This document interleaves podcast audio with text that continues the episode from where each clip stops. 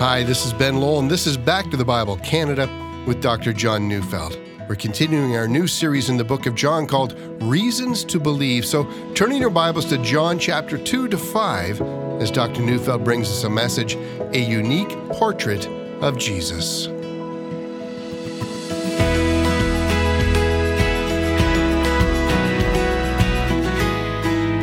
One of the continual perplexing problems that will always exist in the Christian community, that is, until Christ returns. The Christian community will always struggle with the problem of second generation Christianity. You know, in my years in pastoral ministry, I believe I've been blessed often to minister to first generation Christians. Now, over the years, I have seen many people saved and come to surrender their lives into the hands of Christ as Savior and Lord and they've come from a wide variety of backgrounds. And I must say, I've just loved it. Thank you, Jesus, for, for the ministry that I've had. But here's a little secret it's just as important to keep the ground we've won as it is to win new ground. If in our zeal to reach out we neglect those whom we have won, what should we expect that but that they and their children after them will either be lost from the faith or will lapse into nominal Christianity and then even fall into all manner of false teaching and deviant forms of faith. Here's a fact this has been a problem from the very foundation of the Christian church. Read through the New Testament chronologically, and that's exactly what you find there. The later books are increasingly given over to combat false teaching aberrant forms of the faith, and, and warnings against falling away from the truth. Second generation Christianity, while vitally important, is a point of great danger. Since we're starting a series on the book of John, I think it's helpful to think of the book precisely through that lens. And by the way, let me digress just a bit. I know that it's a very frequent practice that we encourage new believers to read through the Gospel of John first. Look, anytime anyone's reading the Bible, I'm just happy but think of it this way John's gospel is written to people who, for the most part, were quite familiar with the account of Jesus. These people would have been taught and would have been made aware of Matthew, Mark, and Luke. These books had begun to be circulated, and since John wrote his book while he's living in the city of Ephesus, and because the city of Ephesus was quickly becoming the center of the Christian faith at that time, you have to believe that access to the teaching of Jesus would have been a part of the Christian community.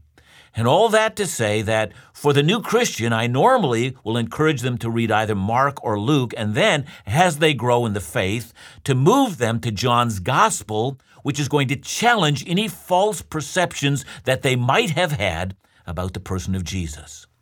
Let me get back to the problem of second generation Christianity.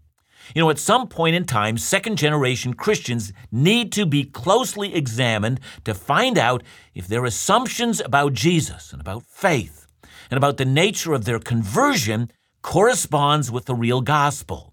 Second generation Christians, that is, Christians whose parents and grandparents were Christians before them, need an examination of their faith. So let's get back to John's gospel. Matthew, Mark, and Luke were written before AD 70. When those three documents were completed, you could still go to Jerusalem and examine the temple.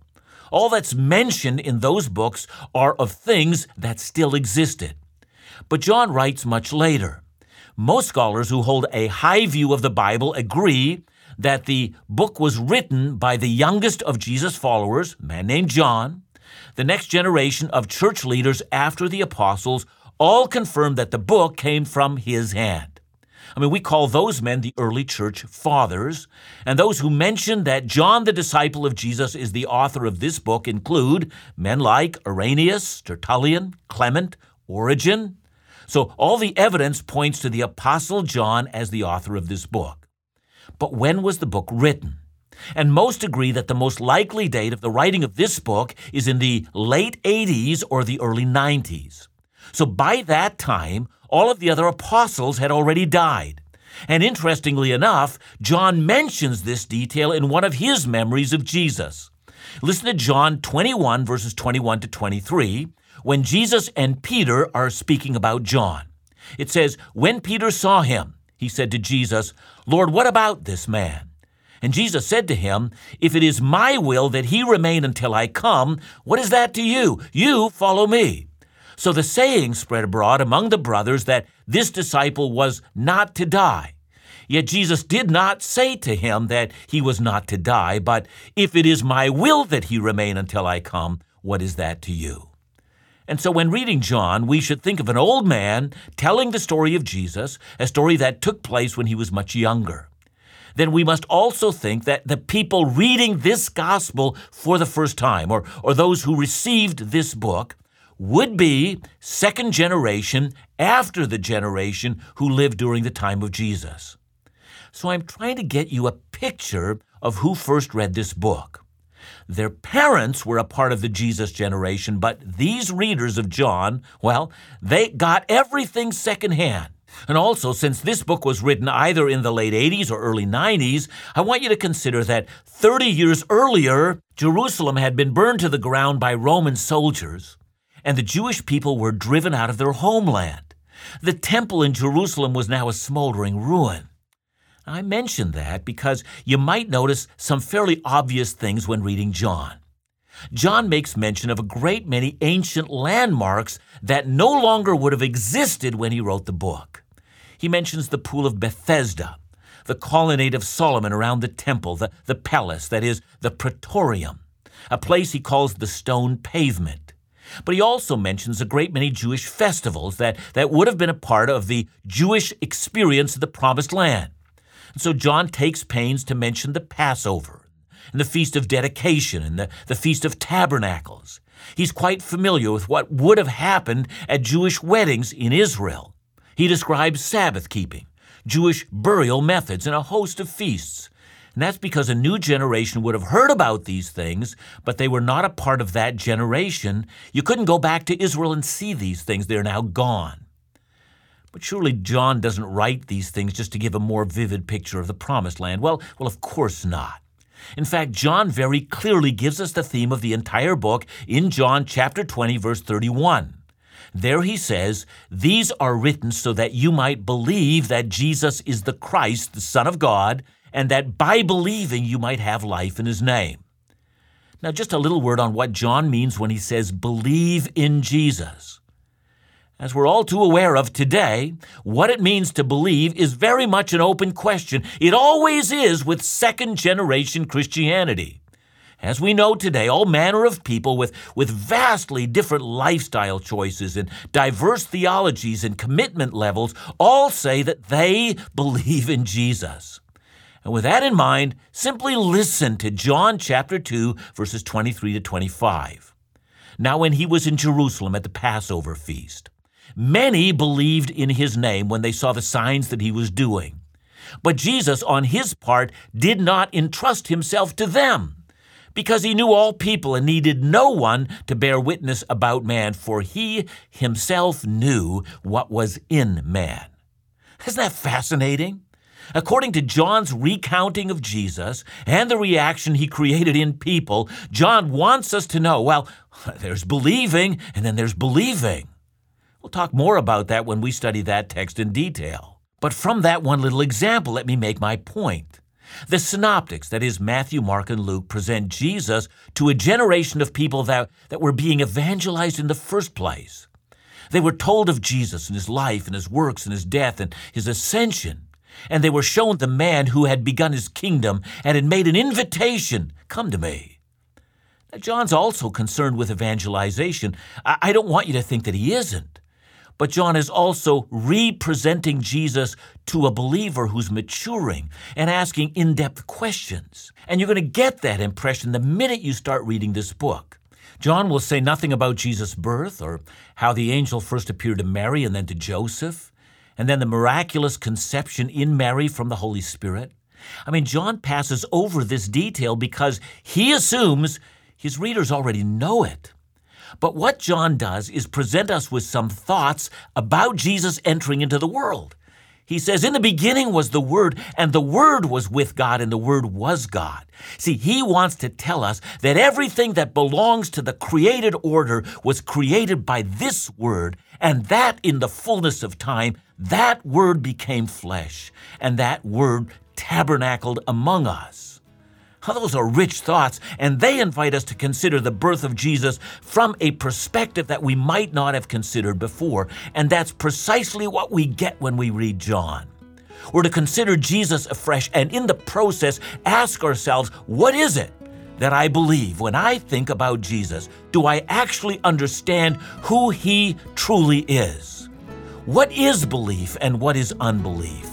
That's the center of what John is communicating to us. So stay tuned for that.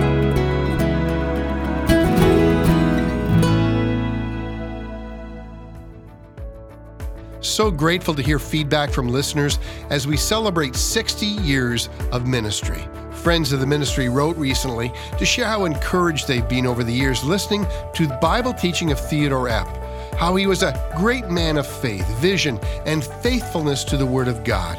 And now they continue to listen every day with gratitude as Dr. Neufeld remains faithful to this same legacy.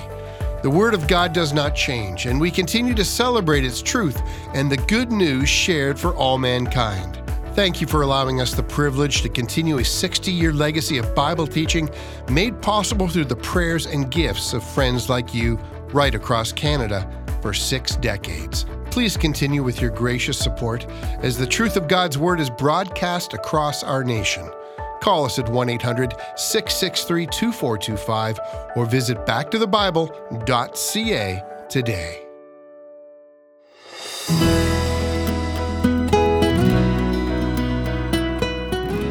I'm not surprising very many people when I say that when you read the book of John, well, John sounds so very different than Matthew, Mark, and Luke. And a great many of the more liberal scholars have argued that John doesn't present us with real historical events in the life of Jesus.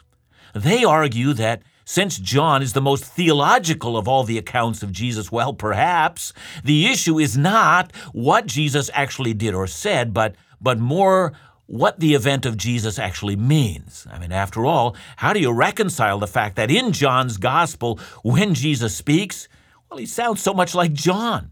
Especially when you read 1st, 2nd, and 3rd John. Are we supposed to think that John is actually reporting on the real events of Jesus, or is this more of an extended allegory of Jesus? Well, in answer to that, let's consider what we know with certainty. John was clearly the youngest of the twelve, and from John's own accounting of it, Jesus was concerned for him and took a special interest in him. He kind of took him under his wing, very much like an older brother would protect his kid brother. And there's no doubt that Jesus had a special relationship with John. Listen to how John describes it, and I'm reading John 13, verses 21 to 24. It's an incident that occurred during the Last Supper. It says, After saying these things, Jesus was troubled in his spirit and testified, Truly, truly, I say to you, one of you will betray me. And the disciples looked at one another, uncertain of whom he spoke. One of his disciples, whom Jesus loved, was reclining at table at Jesus' side, so Simon Peter motioned to him to ask of whom he was speaking. What an interesting scenario. So Peter's thinking if anyone could get to Jesus to explain this issue further, it's got to be John. I mean, he's the one whom Jesus loved, he's the one that's sitting closest to him. Or listen to this description. It's found in John 21, verse 20. Peter turned and saw the disciple whom Jesus loved was following them. See, from these kind of events, we get a picture. John would simply follow Jesus. Wherever Jesus went, that's where he went. If he was no part of the discussion, he would simply follow Jesus from a distance.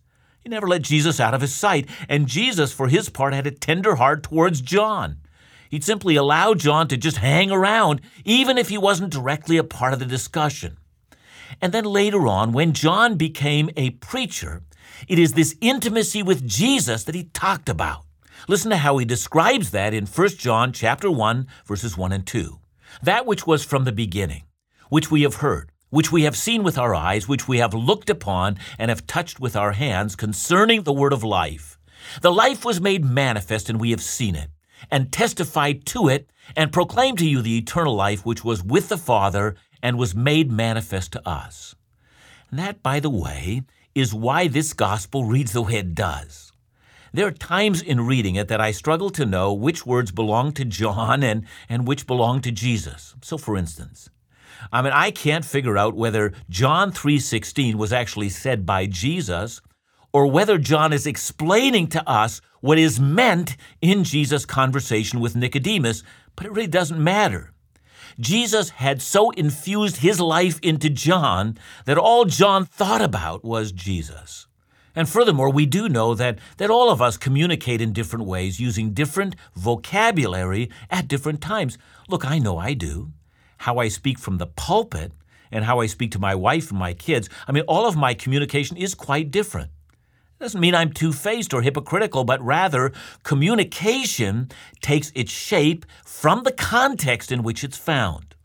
So, in conclusion, whereas Matthew, Mark, and Luke concentrate on Jesus' public ministry, what he says, John does so as well, but he also includes the most personal and intimate glimpses of Jesus and invites us to consider the theological implications of those personal encounters. And for those reasons, it shouldn't surprise us that some of the vocabulary and thoughts that Jesus expresses as, as John records them and as Matthew, Mark, and Luke record them, well, it's different. You see, in Matthew, Mark, and Luke, for example, we find frequent references to the kingdom of God. But, but in John, we find frequent references to eternal life. So, did Jesus actually talk about eternal life? Well, most assuredly he did. So, why didn't Matthew, Mark, and Luke record that? Well, they didn't because they were focused on one aspect of the ministry of Jesus. So, I have no doubt that John's recollection of Jesus is the real Jesus of history. What he said, as is recorded in John, is what he actually said. Let me add one more aspect that's related to specifically to John's age. You know, for those of us who are older, do you remember how differently you interacted with things when you were younger than you do now? See, there's a time in our lives, that is, in our young adult years, where the world is especially vivid. That's why so many of us remember all the music that we heard while we were in our 20s, but the stuff we heard in our 40s, well, you know, it didn't make anywhere near the impact that the stuff that we heard in our 20s made on us. And John would say in 1 John 1, verse 1, from the way he uses the grammar there, that Jesus' voice is still ringing in his ears and the, and the sight of him is still impressed deeply into his retina. So, from all of that, we should not hesitate, even, even for the moment, in reading John as, as real historical events of what Jesus did, but more so, we're reading what all of that meant. And in so doing, John is challenging the faith of a new group of believers. Do you, he asks, actually believe in Jesus?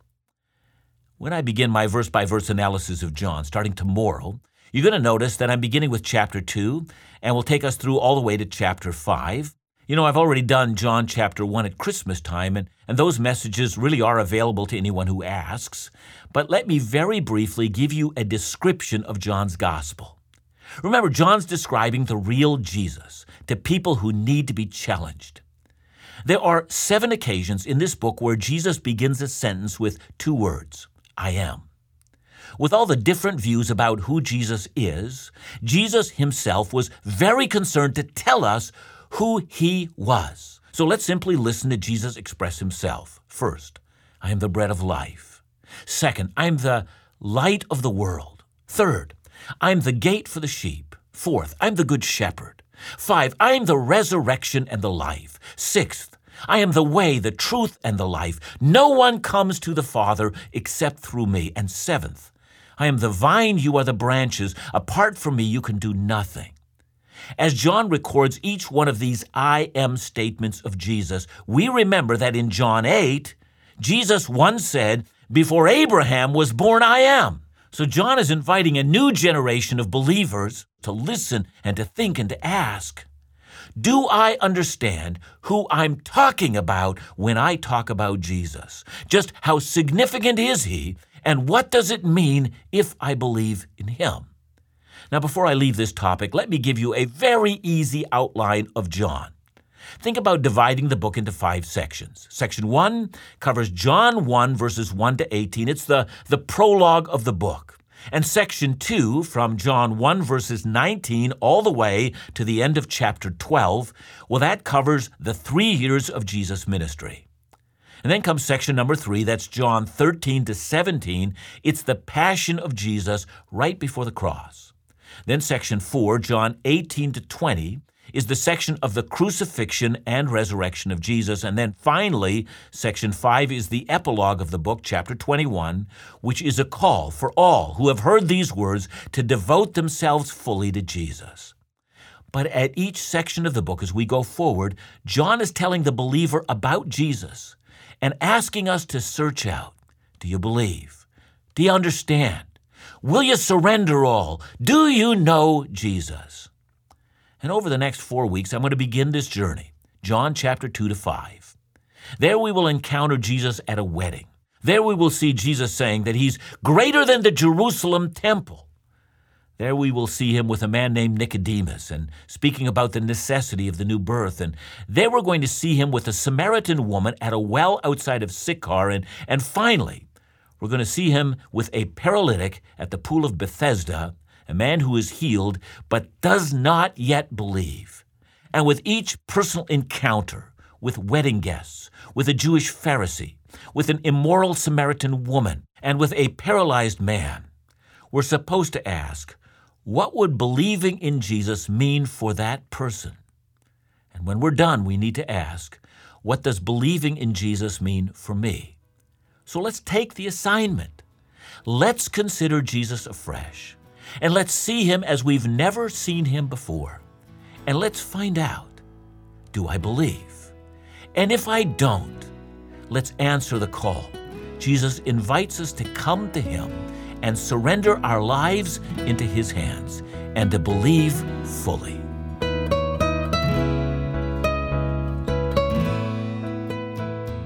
John, I'm interested because you look at Nicodemus, you look at the woman at the well.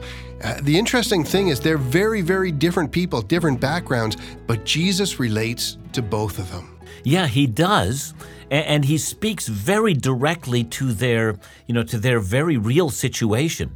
I mean, obviously, I mean, you know, comparing Nicodemus to the woman at the well, I mean, if you can't, I mean, I can't imagine two more different people. I'm sure they would never have spoken to each other on the street. Um, I'm sure that they would never have been in the same circles. You know, Jesus, interestingly enough, he moves in some very different circles and speaks very directly in each individual circle. So I know he's offering eternal life to both Nicodemus and the woman at the well. Um, but the wording that he uses and the way in which he communicates tells us a lot about how we can communicate the gospel with others and uh, how to use words that they can easily access. Thanks so much, John. And remember to join us right here tomorrow on Back to the Bible Canada, where we teach the Bible.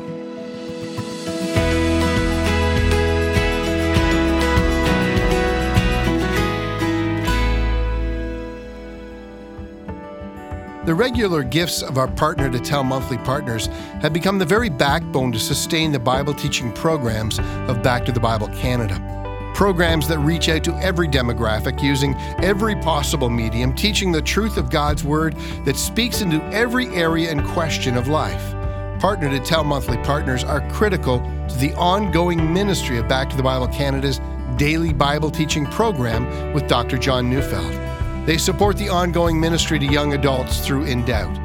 They provide messages of hope and joy shared daily that point to Jesus through Laugh Again. And now your gifts will become increasingly important as Truth in Life Today reaches potentially millions of households offering biblical truth that engages culture.